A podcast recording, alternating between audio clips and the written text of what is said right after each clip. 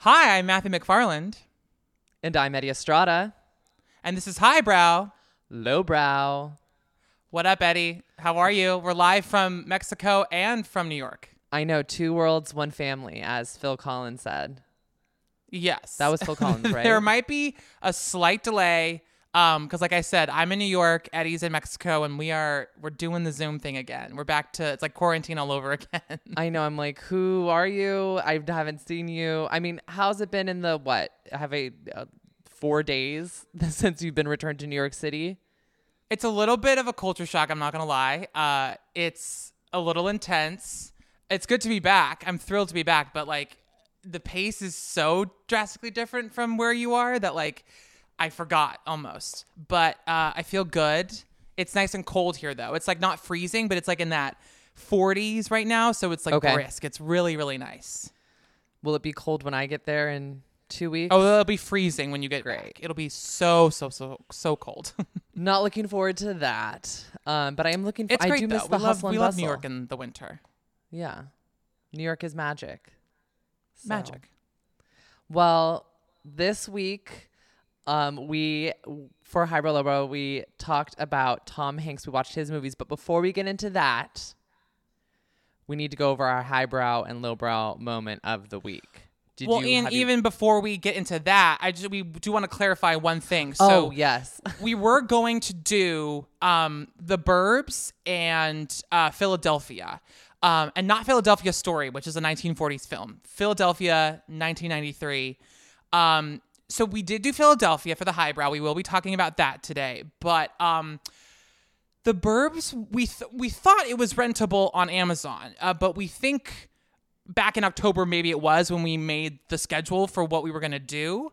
Uh, it is nowhere to be found on Amazon. Um, it uh, you can't stream it anywhere. Eddie went through such great strides to like try to get it uh, in Mexico, but we were not successful. So instead, um, we decided to do one of his other films, That Thing You Do, uh, where he plays a featured role, but he also wrote and directed the film. So we thought that was a really Yes. cool. That sort of a little curveball to throw at everyone. So we'll be doing Philadelphia and that thing you do instead, which I think honestly is that is better. be no, no, the Burbs is so good, and I'm gonna find a way that we can do the Burbs next season, maybe with Carrie Fisher, um, because she's Oh, in it as well, um, and Bruce Dern's in it. It's got a lot of really good people in it, but I was really sad. I, I tried to like hack Amazon. I tried to pretend like I was in I was in Mexico, and I tried to use the VPNs we've been using for other stuff. Nothing worked. it was a two day Nothing. ordeal. Uh, I actually No one did- wants us I to see this did movie. rent the Burbs here in Mexico on YouTube, but it was in Spanish. So and no So, English uh, subtitles, nothing. there we so are. either we got to practice our Spanish or we're not going to see the movie. Uh, but I'm shocked that it wasn't anywhere to be found. Yeah, me too. Because I've only heard really great things about it. So, but I, mean- I, think we're gonna the episode's still gonna be cracking. It will today. still be a great episode. I mean, we'll get into it, but the movie I chose, that thing you do, is a cla- is a classic and one of my favorite movies. I've I think I've from my childhood. So we will get into that. But highbrow and lowbrow moment of the week. Have you watched anything? Done anything? So that's the thing is I. It's only been a couple days since I left you in Mexico, and I haven't had a moment to really watch anything new. Okay. Um, but just a moment in in in film, TV, theater culture that I just wanted to talk about instead is um, my favorite actor on the face of the planet, Miss Jessica Chastain. Uh, it was announced today that she will, be returning to Broadway this spring in the revival of A Doll's House by Henrik Ibsen. Um, but what's cool about this revival is Amy Herzog, the amazing contemporary playwright, is rewrite is sort of doing uh, an adaptation of it. Um, So Oh. it will be this the Henrik Ibsen story, but uh, I think uh, with new words, which will be very very exciting. Interesting. So that's my sort of highbrow and lowbrow moment of the week. I just can't wait to see that in the spring. okay. Okay, I like that. Um, Have I- you had time? I know your whole family's over there. What have you yeah, guys my watching? family has now dropped into the base. I am. This is like my one quiet time I've had uh, away from them all. But I, I- you know, hi, yeah, I have been able to watch a couple things. Um, I wa- I'm gonna do my highbrow and lowbrow. So my lowbrow is, um, Dancing with the Stars. um, which I know you watched as well, and it's the week before the finale. And I just gotta say, like, I know it's lowbrow, but you guys, this season of Dancing with the Stars has some phenomenal, phenomenal dancers on it. I'm gonna say spoiler alert right now. Fast forward 30 seconds if you don't want to hear this, but we found out the top four, which are uh, Shangela, who I love, um, Wayne Brady.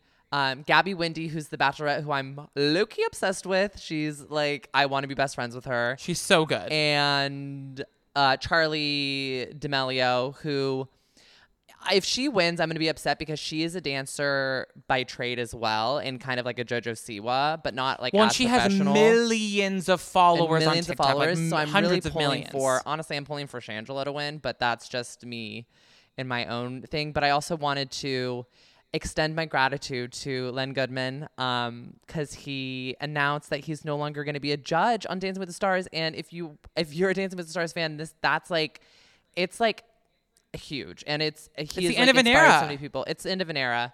I think th- I don't think they're going to bring anyone new in. I think it's just going to be Derek and the other two. Maybe they'll bring in Julianne or like some guest judges here and there and do that a little bit more. But yeah, I was kind of devastated when I got you texted me and you're like, "There's big Dancing with the Stars news." Well, because it was always three, right? It started out with just Yeah. three, and then they brought it. uh, Well, I think they brought Derek in because they Because knew of that Len's COVID. retirement was looming. Like, and they knew that he would probably finish out his contract a couple years, and then that would be the end. Well, with COVID, he wasn't able to fully come in and judge, and so there was like a lot of issues. So they brought in Oh, that's Derek right. kind of to mitigate that, and now he's kind of taken over. And people are so mean to Len. Like you need to be nicer to Len. If I was there, I'd just be like, Len, I love you the whole time. But uh, that's my lowbrow moment, my highbrow moment.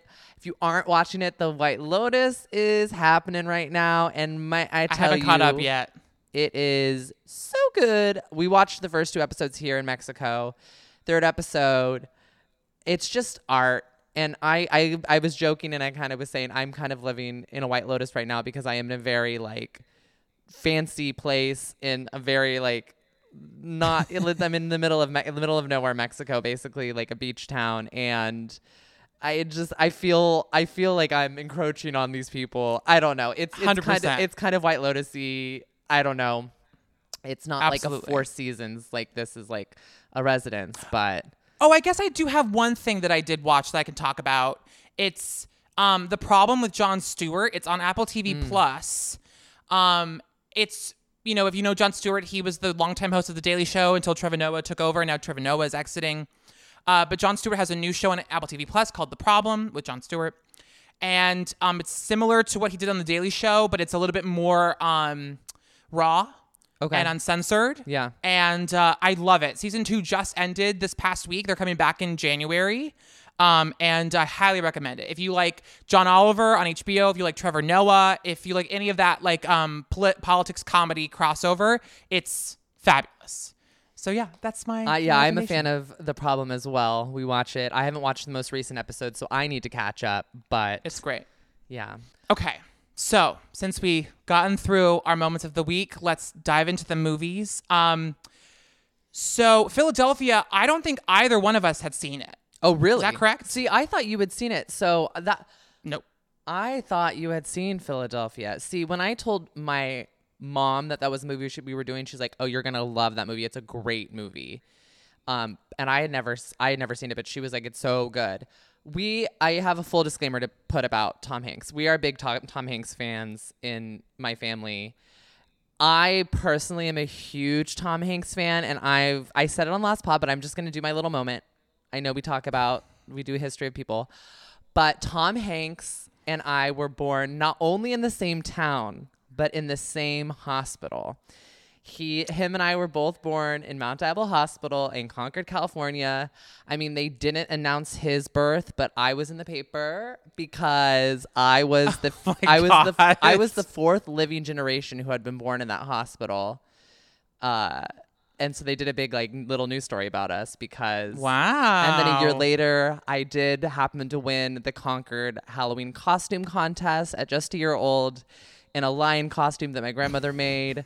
So some may say Tom Hanks is the most famous person to come out of Concord, but for a while, I was the most famous person in Concord. Um, Estrada Hanks. The, the names are are you, You know, know. indiscernible. Like they're not. They're they're, they're, they're, they're the same. They're the same. He also did go to Sac State for college, which both my parents went to Sac State.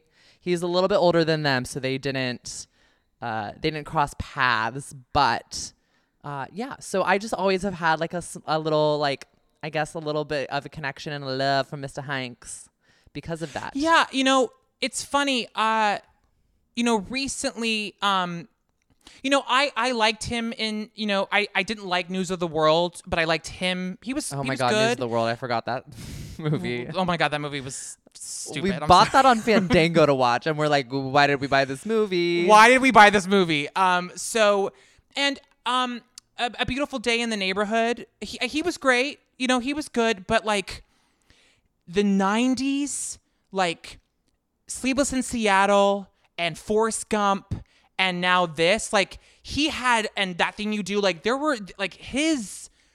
Ooh, the movies that I love him the most are in that the in the '90s.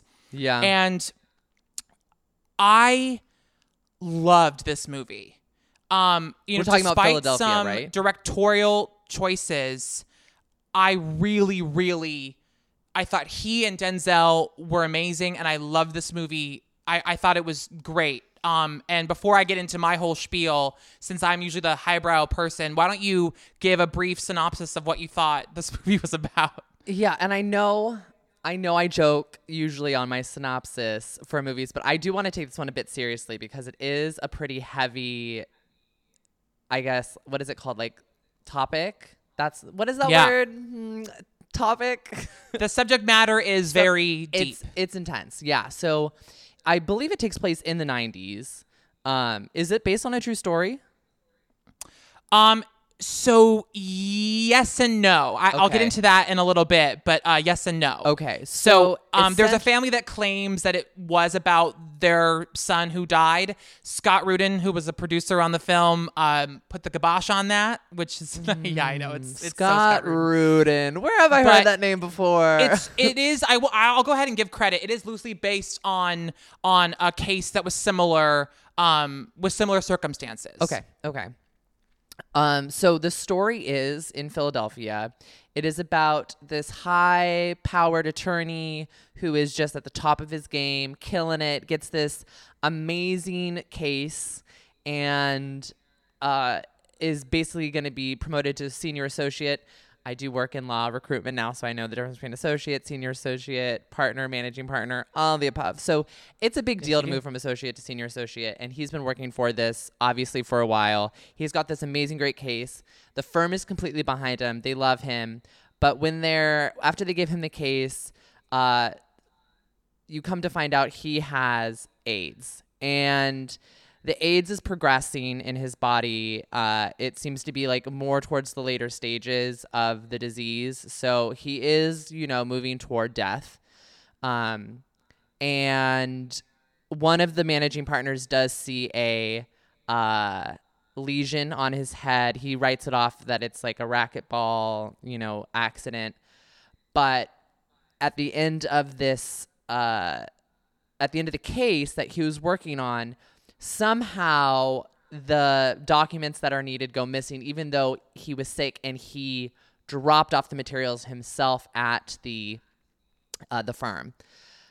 Cut to he is fired for basically being negligent on the job and not being able to work the case that he was supposed to be on and they they kind of say all these things like you have an attitude and you know you you know we can't trust you. You're either on or you're off. Even though he's shown no signs of that previously.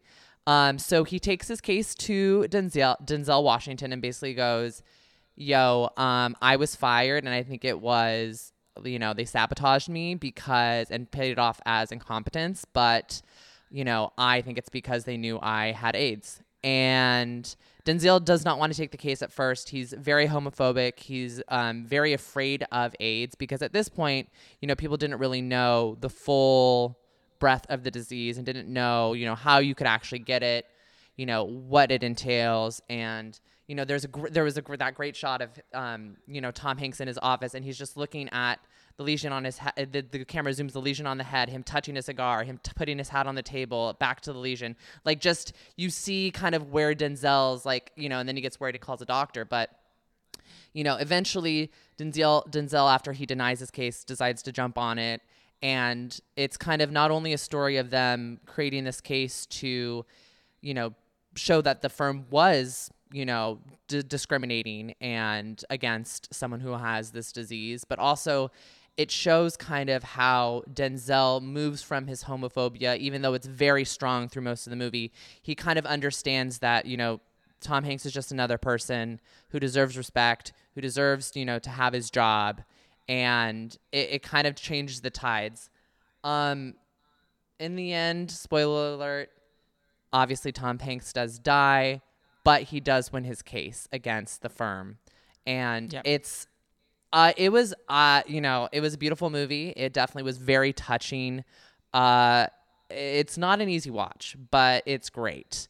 And I agree with you. I think a lot of the directorial choices in this, I think a lot of the characters in this, I mean, it shows a different side, I think, than what you would have seen this disease being portrayed as at the time. I mean, you have a family who is so supportive and behind him and understands that you got him with, you know, a partner who doesn't have the disease. Played by Antonio Banderas. I was like, "What?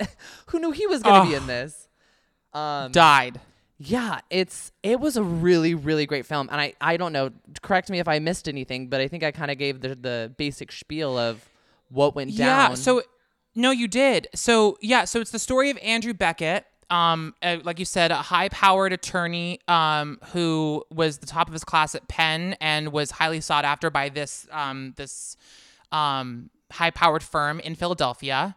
Um, and he is painted as like the top. You, you're right. He's painted as the best at the firm, and um, we come to find out that he does have AIDS. And you're right, there was a lesion on his forehead. He tells the associate or he tells the partners it's just a racquetball accident.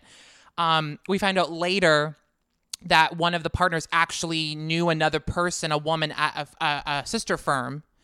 Uh, who had a similar, who had AIDS as well, had lesions, was upfront about her disease, um, was not you know, fired for it, but um, the partner has seen it before. So it, we're sort of led to believe that the partner knew, and that's how um, Yeah. they were able to, um, and they were waiting, I guess, for the right moment to fire him. And this was this um, incident where he finishes up this big case, but somehow the brief for this case mysteriously goes missing and um, there's a, sort of a race to get it filed by the court deadline.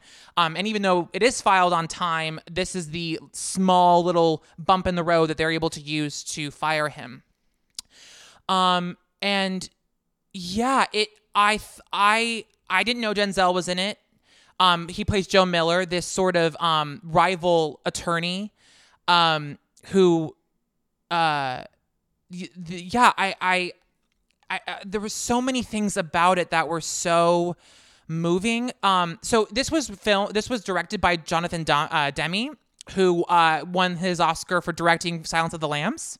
okay, Um, and he also directed Rachel Getting Married, which is another movie we'll be covering next season. yeah, when we do especially with the news we just heard now about Princess Diaries three coming out. I know. Um, oh, I know. I was I was going to text you about that. I'm so excited about Princess Diaries three. Um, and and you know what? When I found out that he directed the film, I, I it makes so much sense because if you remember Silence of the Lambs, um, there's a lot of close-ups. There's a lot of uh, in-your-face shots, and in this film, there's a lot of that between Denzel and between Tom. There's a lot of um, really close, um, cl- a lot of close shots to get every you know like scrap of emotion.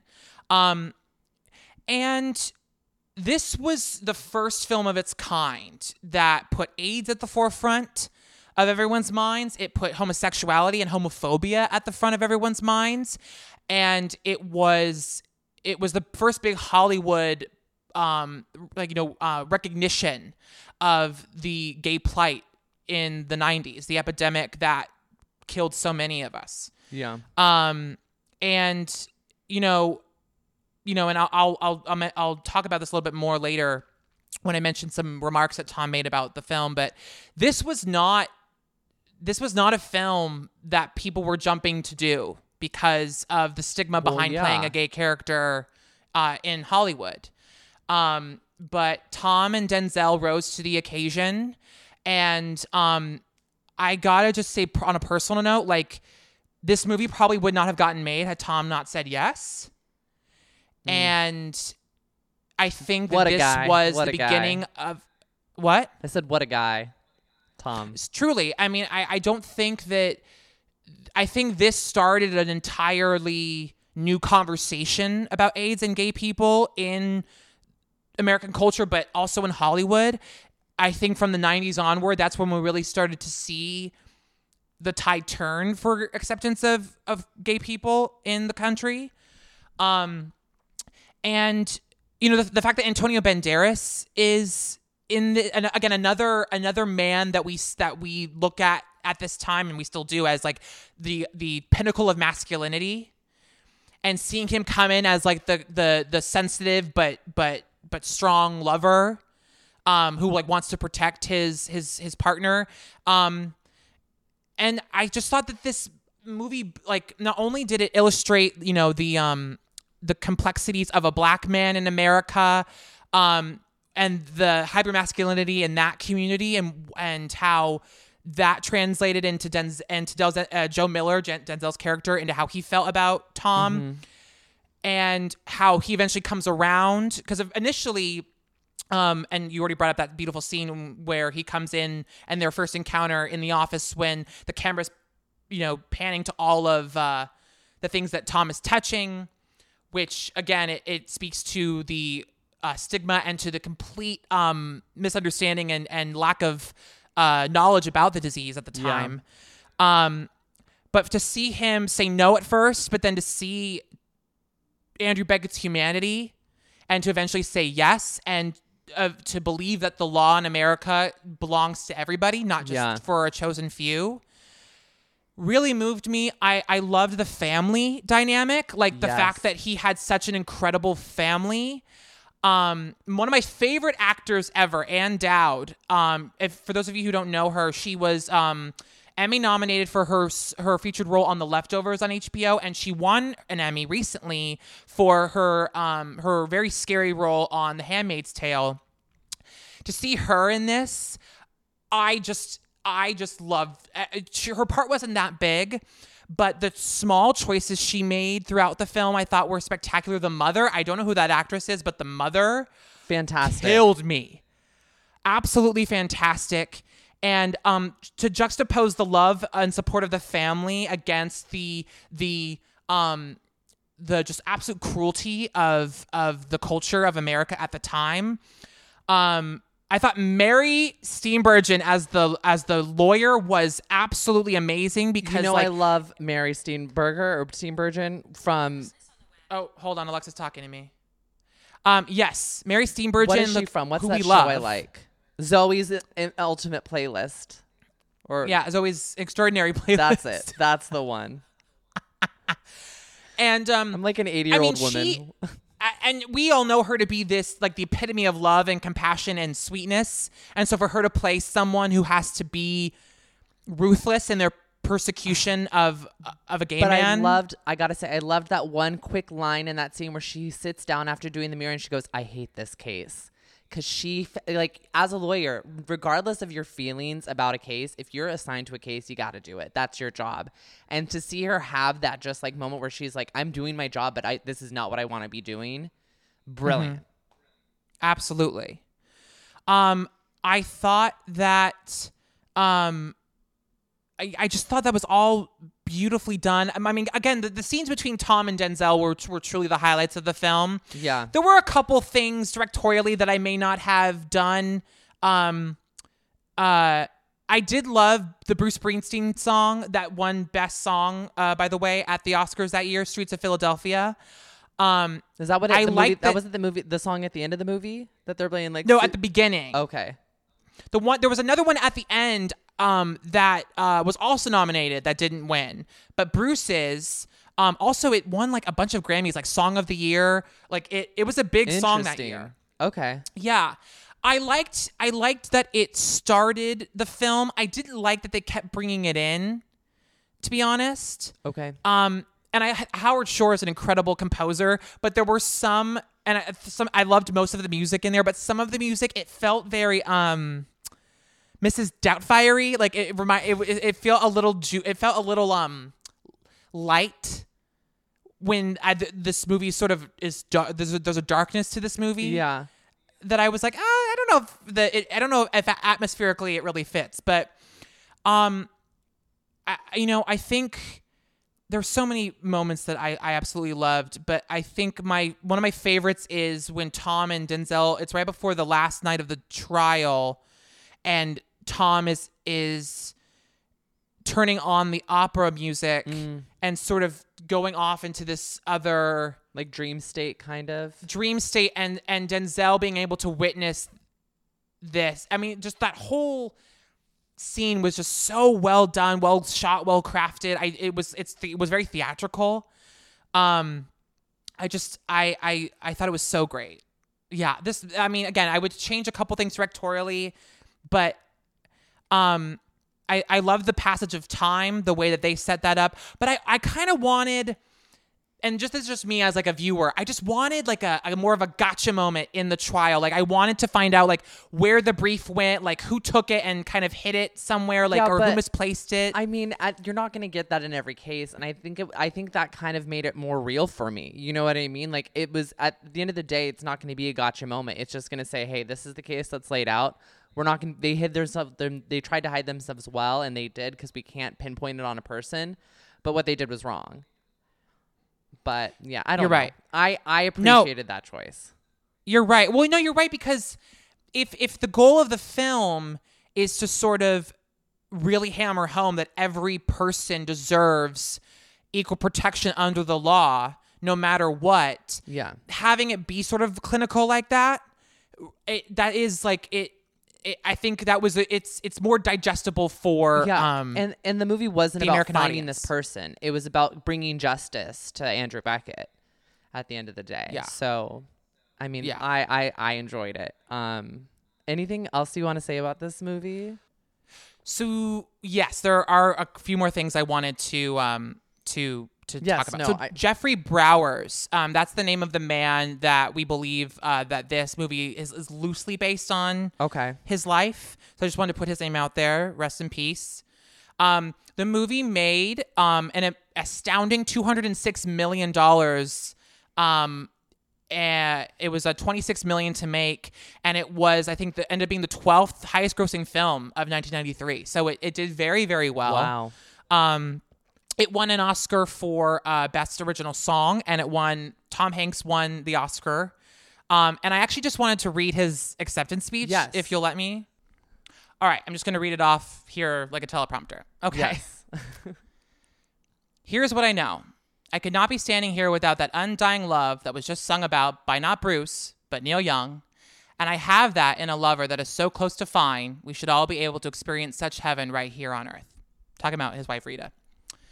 Gotta I know Rita. I know I know also that I should not be doing this. I should not be here, but I am because of the union of such filmmakers as Ed Saxon, Ron Nyswaner, Kristi Zea, Tak Fujimoto, Jonathan Demme, who seems to have these, referring to the Oscar, attached to his limbs for every actor that works with him as of late. And a cast that includes Antonio Banderas, who, second to my lover, is the only person I would trade for and a cast that includes many other people, but the actor who really put his film image at risk and shown because of his integrity, Mr. Denzel Washington, who I really must share this with. I would not be standing here if it weren't for two very important men in my life. So, two that I haven't spoken with in a while, but I had the pleasure of just the other evening. Mr. Rawley Farnsworth, who was my high school drama teacher who taught me to act well the part there all the glory lies, and one of my classmates under Mr. Farnsworth, Mr. John Gilkerson. I mention their names because they are two of the finest gay Americans, two wonderful men that I had the good fortune to be associated with, to fall under their inspiration at such a young age. I wish my babies could have that same sort of teacher, that's those same sort of friends. And there lies my dilemma tonight. I know that my work on this case is magnified by the fact that the streets of heaven are too crowded with angels tonight. We know their names. They number a thousand for each one of the red ribbons that we wear here tonight. They finally rest in the warm embrace of the gracious creator of us all. A healing embrace that cools their fevers, that clears their skin, and allows their eyes to see the simple, self evident, common sense truth that is made manifest by the benevolent, by the benevolent, benevolent creator of us all, and was written down on paper by wise men, tolerant men in the city of Philadelphia 200 years ago. God bless you all. God have mercy on us all, and God bless America. How beautiful. That's a great speech. Yeah, right?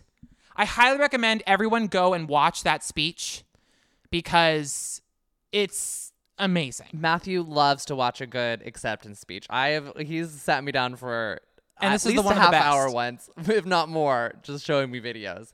Which are they're all very good. I do love watching a good acceptance speech. And it's good Yeah. practice for you. It's manifestation for when you have yours one day.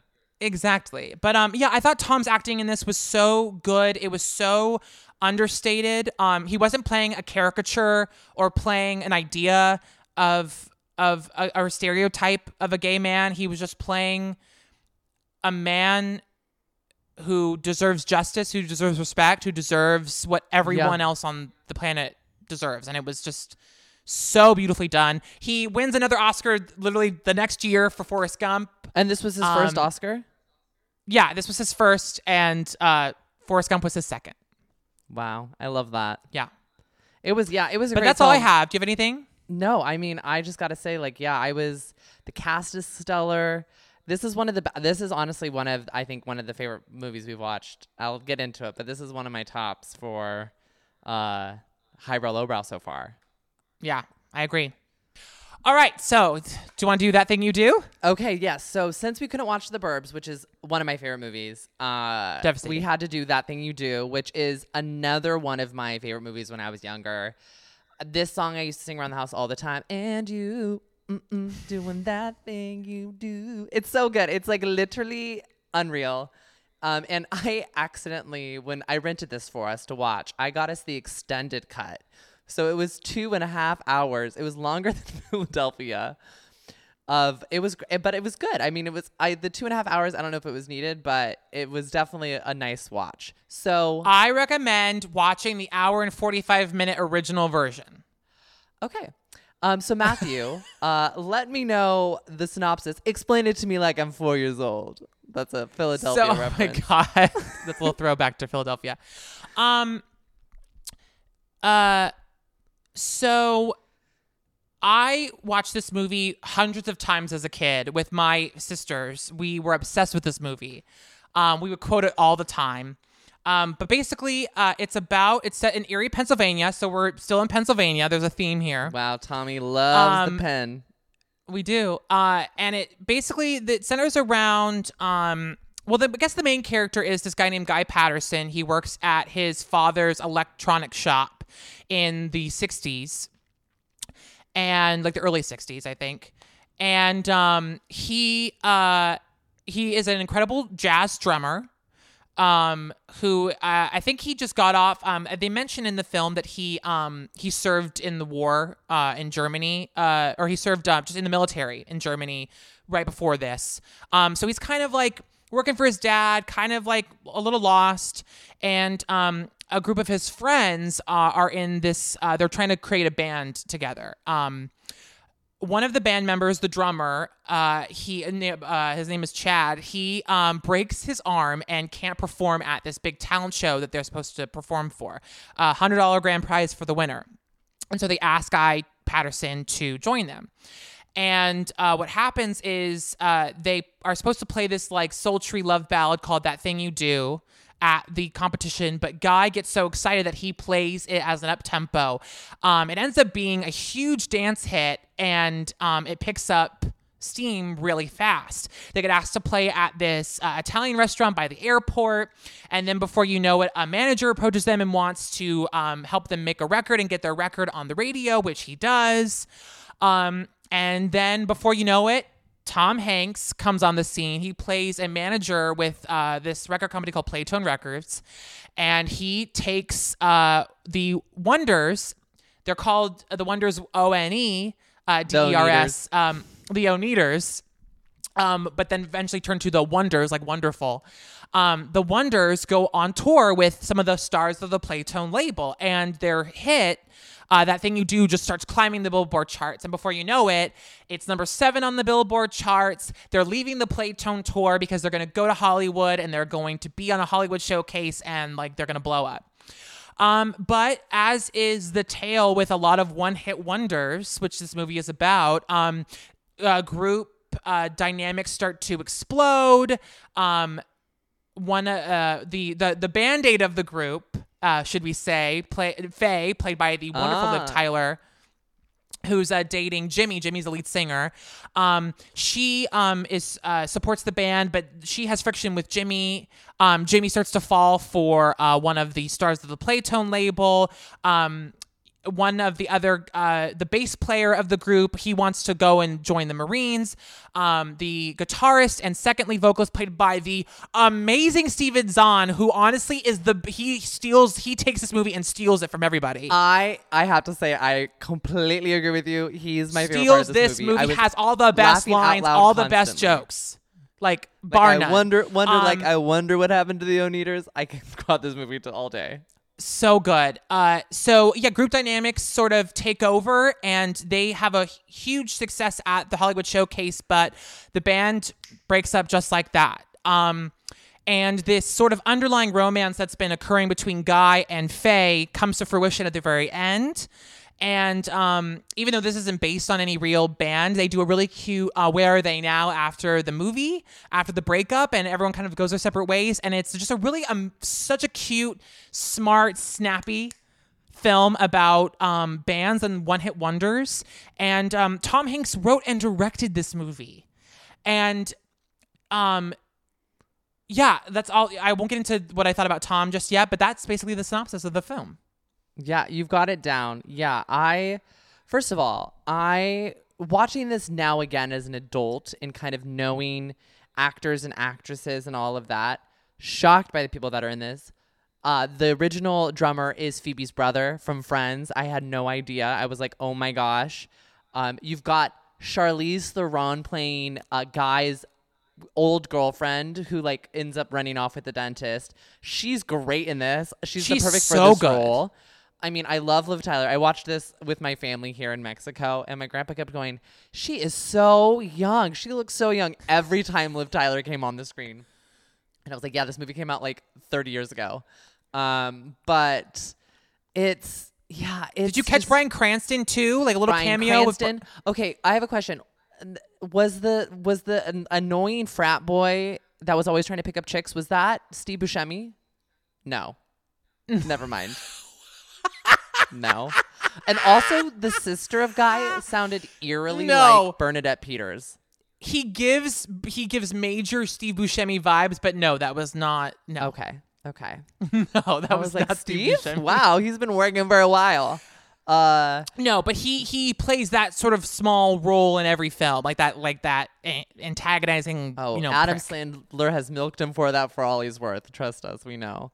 Um, but yeah, it's about the one hit wonders, the Oneders, the Wonders, and yeah, I have to agree with you. Mr. Zahn is the best part of this entire movie. Uh, I was watching it being like, my whole thing was I was watching it being like, who could I remake this with now? That was kind of the idea. I thought Guy Patterson, honestly, I kept, I wrote in my notes Shawn Mendes because he looked so much like like a tall, skinny Shawn Mendes. Um, Oh, but I was trying to figure out like who could be that s- like Steve Zahn character, and I was thinking the guy who played his son, the kid who played his son in White Lotus, would be perfect for this. That's immediately who I thought of. Who we also Well, saw in Pam and Tommy. yes. I I might have Miles Teller play Guy Patterson, yeah, Guy Patterson, and Shawn would probably play Jimmy. I think. yeah, but no, Shawn Mendes can't act. We saw, we did not see, but we've heard about Lyle Lyle Crocodile. I'm not giving that kid anything yet. Like he's, a little YouTuber. He plays a crocodile. He's not an actor. He's a voice actor in that. You can. I mean, again, I'm not defending Shawn Mendes, but also like I mean, he also did act in a relationship with Camila Cabello for, oh, but we're not going to get it. into that either. yeah, I I agree. I agree. Um, but yeah, I just thought you know again the the original ver- yeah the I th- the extended version was great. Don't get me wrong, but like It- Tom was so smart to cut the fat. Yes. Like the extra 30 minutes that we watched. Like it, you didn't, you don't need it because the anything. the the the standard version is just much more fast paced, like and it which kind of um mimics like the fast paced nature of like their Yes. rise to fame. Um, I thought, you know, to talk about Tom's directing for a second, I thought it was shot beautifully. The casting was fantastic. Um, I love the use of music throughout, and uh, and it's all original music, which I thought was great. Um, and it was so nice to see Tom in this sort of, you know, not the leading man, but the the sort of he's sort of the the voice of reason Yeah. you know, throughout the film. And I loved um him sort of being the the conscience. Like he he he's sort of he straddles like you know, being working for the man, working for the label and kind of being a slave to the label, but also is sort of the little angel on Guy's shoulder and on everyone's shoulder being like, you can still keep who you are and keep your integrity and be in this business. You don't have to be Saul, what's his face, that gross record, yeah. you know, he was so disgusting. Yeah. ugh, God, I remember being a kid and that he grossed me out, and then him eating his sandwich, Him like making ugh, the I remember sandwich, just I- hating him as a kid. I gag I gagged watching this as an adult when he's like, No, you don't need to use all this plastic stuff and he like picks up the, the meats and like dunks them in the mustard. I was like, please, I would I would faint if that happened in real life. But Gross. No, but yeah, I I'm- love Tom at the end talking to Guy about one hit wonders and about like you know, it, this is a, it's it's it's a story that's told over and over, you know, and I loved him being like there everyone has a role and he wanted to remind Guy that Guy is smart. Like you are the smart one. You, you this isn't going to be your story like you have more to give and you have other things to do. Yeah.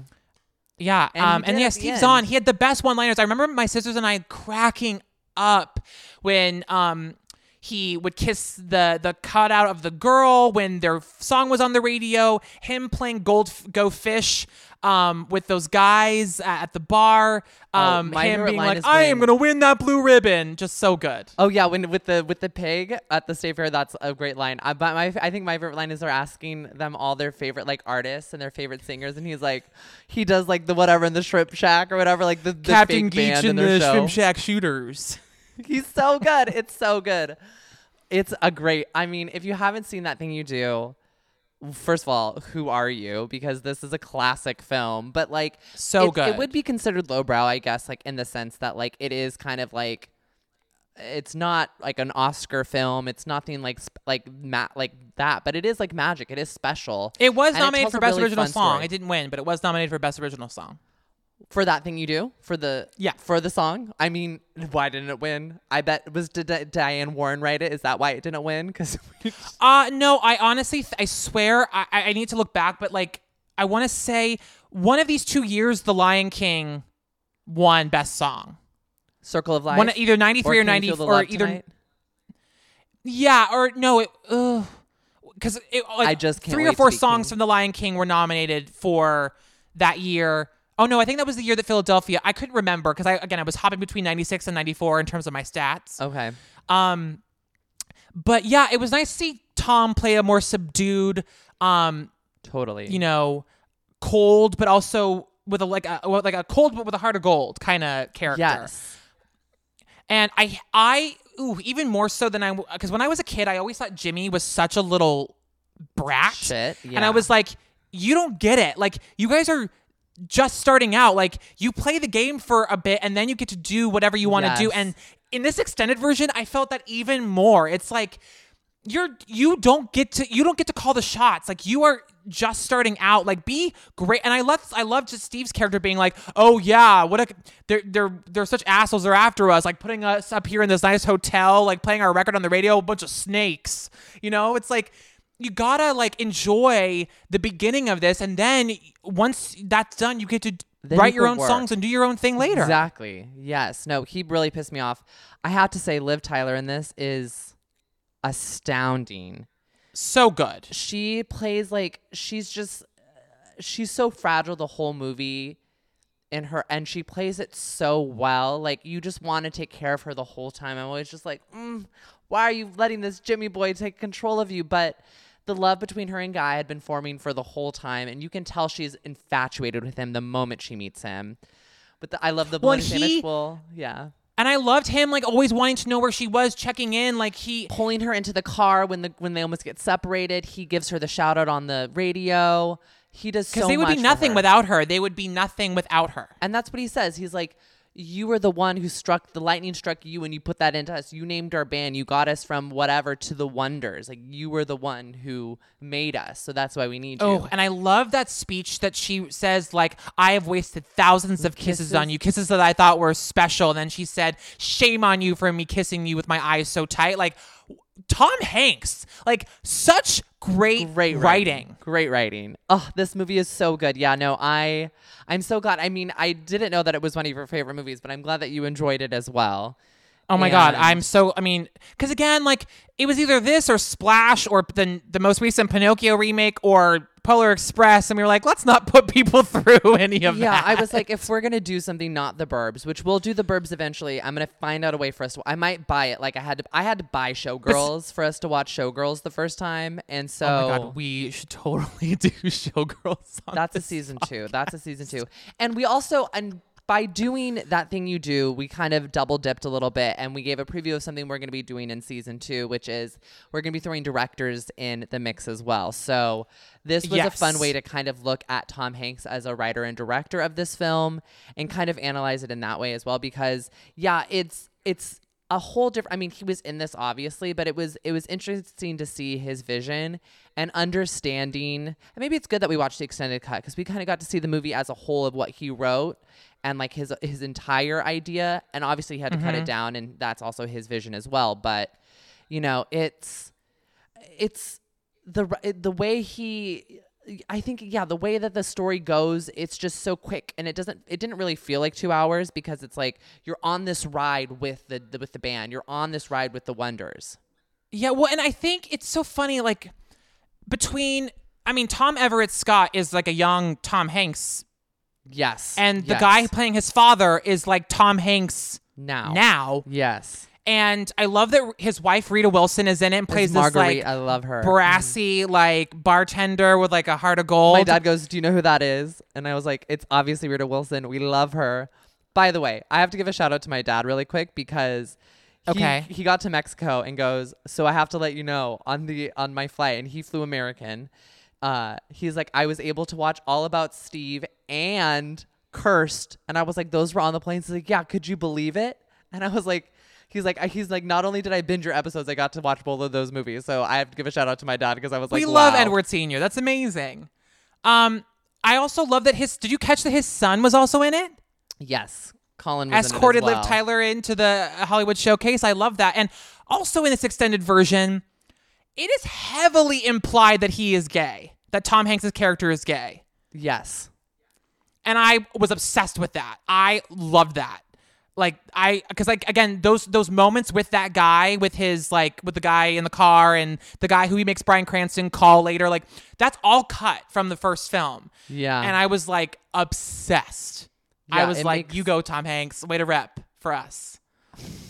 in both Um, movies. Oh, speaking of which, one thing I did actually to go back to Philadelphia for a second because Tom was recently interviewed in 2022 about Philadelphia, and he said like it was an honor to do that film and an honor to be to represent what it represented. But if it was made today, I would never be cast in that role, and rightfully so. Like if they ever made a movie like that today, I would want someone in that role who fully knows that you know who experience, who be understands that Parsons. or yeah exactly and i just thought that and i but i love that i love i love tom like i just love that he he was able to honor us back then but also now understands that like it's it's it's a it's time for us to actually be the ones to tell the stories i just think that between both films these just show how what a great artist he is what a great guy he is like how much integrity he has and like he's just I hope he keeps. I mean, I think he will, obviously, but I just want to. I I'm excited to, to. I've sort of fallen back in love with him, and I can't wait to keep watching him. Because again, my, I still think my favorite Tom Hanks film is Sleepless in Seattle. I think that's gonna be my favorite Tom Hanks film ever. Um, but and You Got Mail is also so good. Um, but yeah, I just I'm glad that we we did him season one because he's he's a king. Uh, we might bring him back for season two. We might have a couple of re- or season three. We might have some repeat offenders because people like this. I mean, I've also never seen Castaway, which I didn't tell you, but I was not ready to sit down and do it. What is it like four hours? It is so freaking good. You I cr- you cry through most of it. It's so I mean, it's insane. Well, and Tom beat out a lot of good people. Like it was a like Philadelphia. Philadelphia didn't get nominated for Best Picture, Best Director, none of that because it it this was the same year as Schindler's List. Oh wow. Um, Age of Innocence, Remains of the Day. Like it was a very heavy year. He beat out Liam Neeson for Best Actor. Like it, yeah, it was he he killed it. See, I think my favorite Tom Hanks film is Big, but that's also because I grew up watching them. That was one of the movies that's that I had also my so cabin good. that I would Yeah. just put in all the time. With That was his Zoltar. first nomination. Was big. Oh, really? Uh, deserved. Well deserved. And I loved going to FAO Schwarz and pretending to be him on the big piano because there was an FAO Schwarz in San Francisco. So whenever we used to go to FAO Schwarz or the Oh, city, fun. and I think there was like another uh, what call it, another giant key- uh, keyboard later, but love. Well, that it was stuff. in New- uh, FAO Schwarz was in New York on Fifth Avenue across from the plaza, but then the Apple Store moved in there and it closed down. But now there's a new FAO Schwarz somewhere in Manhattan. I'm not sure where it is well, now. It will never be the original. It will never be the same. Um, but yeah, what a great, uh, what a great episode. I mean, I think these were both great movies. It, like I said, if you haven't watched them yet, go watch them. I believe Philadelphia is on Hulu, so if you want to watch on Hulu for free. It's great. It's it's perfect. um, and then that thing you do, you have to rent, but It's three bucks buy the worth movie. it. Buy the movie. It's worth it. It's a, Yeah, such honestly, a rewatchable movie. All right, so highbrow and lowbrow moment of each film, and you know, and your rating. So you should I go first, or do you want to go first? I'll go first. Okay. Okay, so my I guess I'll do my highbrow lowbrow moment of that thing you do. So my highbrow moment um honestly I love my favorite is uh my highbrow moment is the um the montage of their of their song climbing the charts. I love the way it was shot and um yeah, that's I love that. Um the lowbrow moment is probably when uh, the guy is trying to tell a joke at the talent show, and the the other guy is like, "You're a jerk, dude." He goes, "Shut the fuck up! I'll kick your ass." Um, that's my favorite part. And what would you what would you rate that thing you do? How many Matthews? Uh, I'm gonna give it a four point five out of five. Woo, that's high, Matthew. I know. high. I know. Uh, it was just, it was fabulous. It was so good. I forgot how good it was, and I'm glad I got to rewatch it. I'm glad I got to rewatch it as well. Um, okay, I'm gonna do Philadelphia. So I think my highbrow moment has to be. I'm gonna say it's that it was that shot that I talked about with, um, where it's just the different shot of basically from Denzel's point of view, looking at that first meeting with Tom Hanks. I just thought that was such a brilliant way to kind of portray the anxiety of that first meeting between the two of them and kind of show his prejudice without outright outrightly saying this guy is homophobic and prejudiced against people with this disease. Um, my lowbrow moment. Um, I don't know. I thought the weird cut of like the into the like the the the porno movie theater was not needed. Like where it's like, "Hi, I'm I'm I'm Robert," and like, "Hi, I'm Andrew." Like I thought that was kind of like not needed. Like because like there was no other real fantasy sequence in the in the courtroom. I don't know. It didn't really bring anything for me.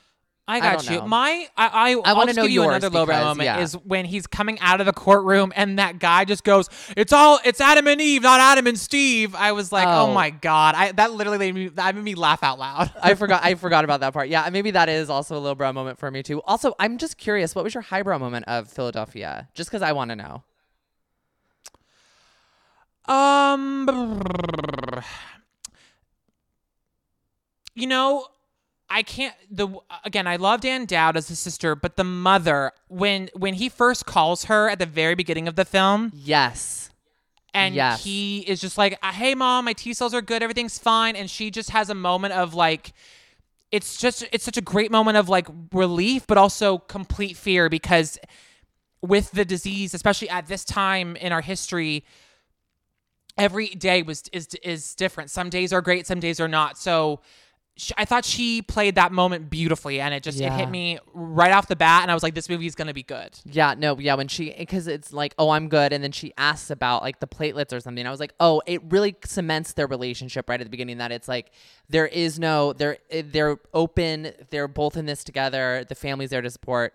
I agree with you. I thought that was great. I'm gonna give Philadelphia as well. I'm gonna give it 4.5 Eddies out of five because Woo! I really, really did enjoy this film. It was really great to watch. I'm very glad that you suggested it. Uh, yeah, I was. It was fantastic. These were great. Okay. I'm really excited for next week too. Do you want do you want to reveal? Do you want to reveal who we're doing? Okay, since we're talking about kings and queens of cinema, Mhm. Um, I feel like she is honestly, I feel like she's the queen of Hol- she's one of the queens of Hollywood. Um, is is is spectacular in almost everything she's in. Um, I I just I cannot wait to do this person. We are doing the incomparable Julia Roberts. Ah. Ha ha ha. Julia and uh, the highbrow film is going to be. Uh, we have to do the Oscar-winning film Erin Brockovich, and then what's the lowbrow film?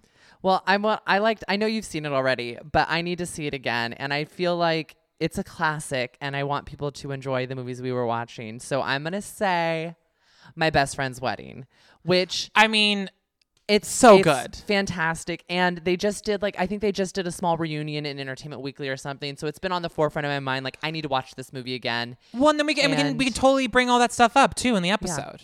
And it's it's a rom com, so it's lowbrow. So, my best friend's wedding and Erin Brockovich, y'all. You have a week to watch. Um, I cannot wait. She's amazing, and I can't wait to talk, to talk about her. Me as well. Well, everyone, thank you so much for listening this week and for watching on YouTube as well. Make sure you're Yes. subscribed on YouTube and also wherever you're listening, whether that's SoundCloud, Stitcher, Google Play Music, iTunes, or Spotify, the whole shebang. And make sure you also follow us on social media at Highbrow Lowbrow Pod. And we'll see you next time. Have fun, and I'll still be in Mexico for next week. Yeah, we will be doing this again from Mexico and from New York. Bye, Eddie. Bye, Matthew. I'll see you soon. Bye, y'all. Bye.